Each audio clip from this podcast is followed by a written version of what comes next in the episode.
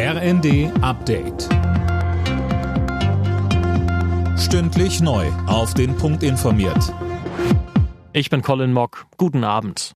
Menschen aus dem Ausland sollen künftig leichter einen deutschen Pass bekommen können. Die Einbürgerung soll künftig in der Regel schon nach fünf statt nach acht Jahren möglich sein.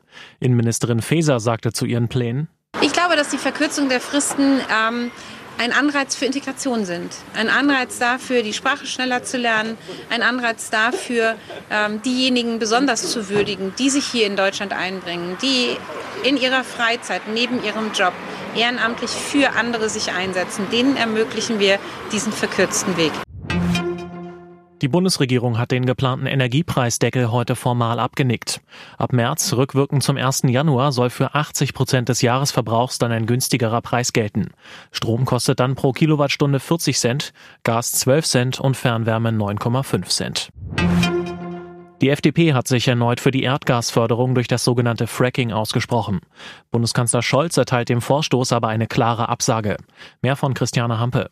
Fracking ist für Bundeskanzler Scholz keine Alternative. Für ihn lohnt es sich nicht, Hirngespinsten nachzujagen. Bis das Gas aus den tiefen Schichten herausgepresst werden würde, sei Deutschland mit dem Ausbau regenerativer Energien so weit, so Scholz im Fokus-Interview, dass Aufwand, Risiko und Ertrag in einem viel zu schlechten Verhältnis stehen.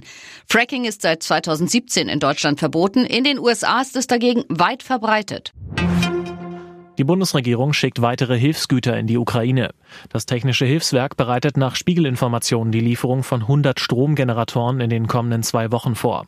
In Kiew haben nach den jüngsten Angriffen immer noch nur die Hälfte der Menschen Strom.